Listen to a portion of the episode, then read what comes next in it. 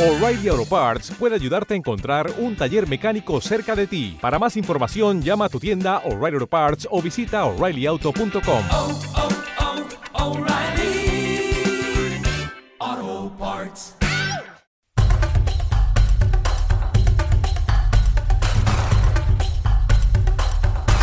Solo para tus orejas.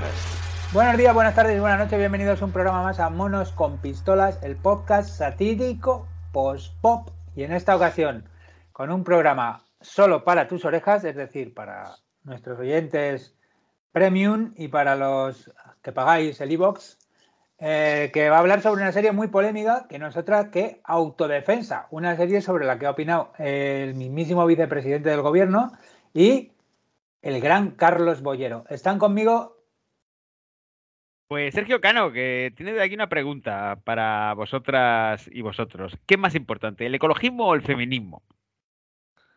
Y Don Hurtado, que bueno, antes de ver esta serie era un jovencito confuso y ahora he descubierto que soy confuso a secas.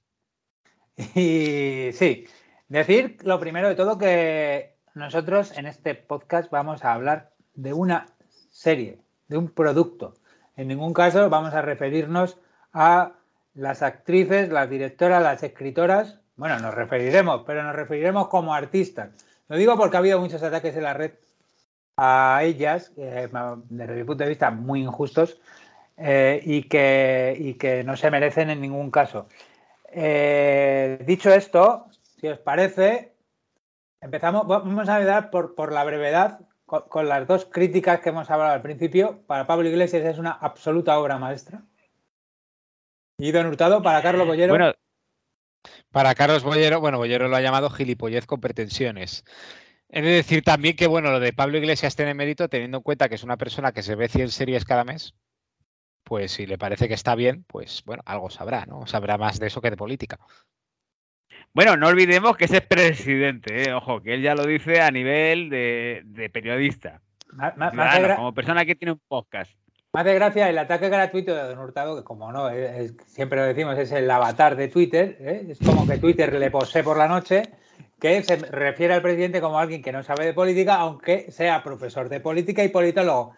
Efectivamente. Podemos estar de acuerdo con él o no, pero seguramente que algo más de política que usted sepa, señor Don Hurtado. Hay que dar el toque hater, ya lo, Me gusta lo mucho lo de...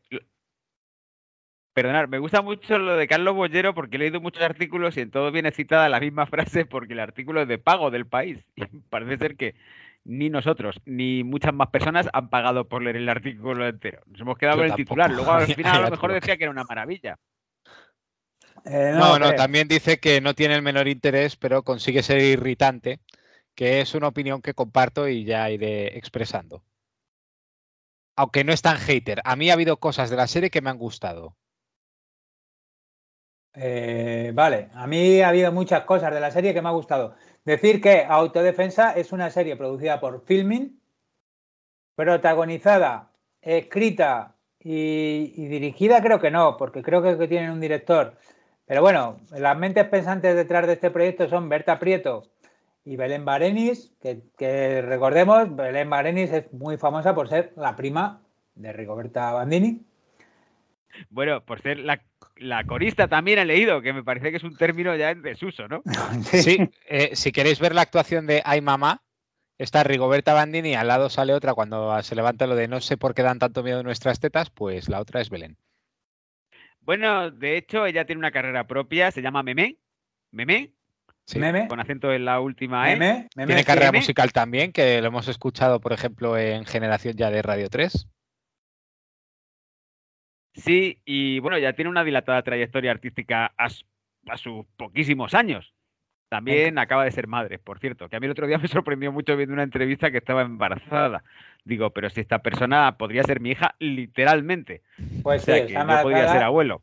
Y ese va a ser su próximo proyecto. Decir que en IMDB he encontrado un apartado que es Plot Keywords, es decir, palabras clave del guion, en el que se puede leer, lo voy a traducir aunque está en inglés, frontal, eh, desnudo frontal femenino, vagina, eh, desnudo frontal femenino, otra vez, eh, desnudo frontal, desnudo trasero femenino, Mm. explícito, desnudo explícito femenino, Sí. mm, pelo Heidi Bass, no sé qué es Bass, debe ser pelo del sobaco o algo así. Sí. Vulva, eh, de- Mm. desnudo femenino, me, me alucina que todo lo que venga aquí sea como que le den importancia a estas cosas, pero bueno. Bueno, sí, también teniendo en cuenta que hay varios, varios planos de desnudos frontales masculinos. ¿Sí? Y, y de estos no se hace referencia. Eh, vale, el... es que estoy buscando el director y aquí no viene, macho, viene. Ah, Miguel Ángel Blanco, Que es de, el- de Manos de Topo. Sí, el vocalista de Manos ¿sí? del Topo. Sí. Qué claro. grande. Ya, ya me cae mejor. Hombre, sí.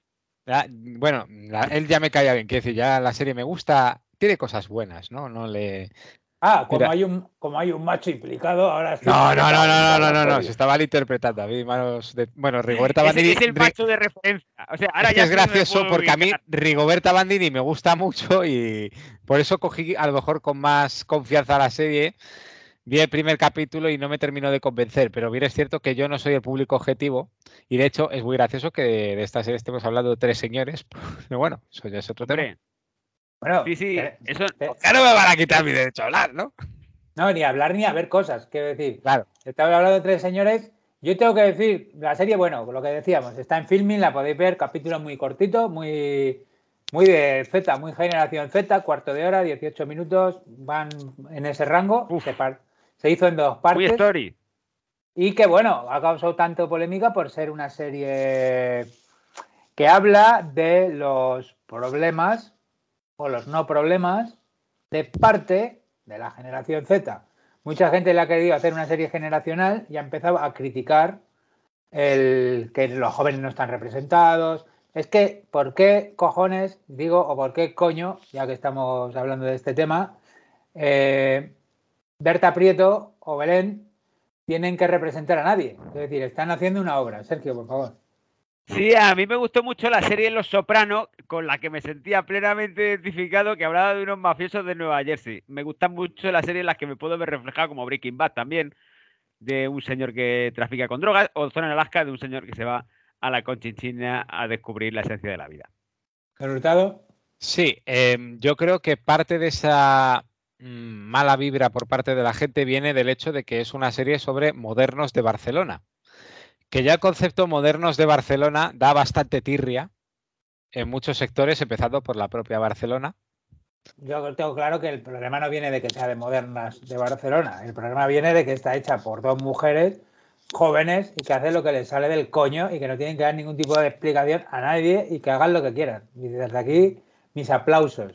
Dicho esto, ¿cómo interpretamos la obra? Ya que nos ponemos pedantes, hemos dicho Sergio Cano y yo que íbamos a ponernos profundos. Yo, Si quieres Bueno. recuperamos la sintonía de la clave para esto. yo, perdonad, yo profundo no me voy a poner, yo me voy a poner, porque es que yo, o sea, soy, tengo, tengo la capacidad intelectual, cualquiera que me conoce lo sepa, pues de un mueble de ¿Te está gustando este episodio? Hazte fan desde el botón Apoyar del podcast de Nivos. Elige tu aportación y podrás escuchar este y el resto de sus episodios extra. Además, ayudarás a su productor a seguir creando contenido con la misma pasión y dedicación.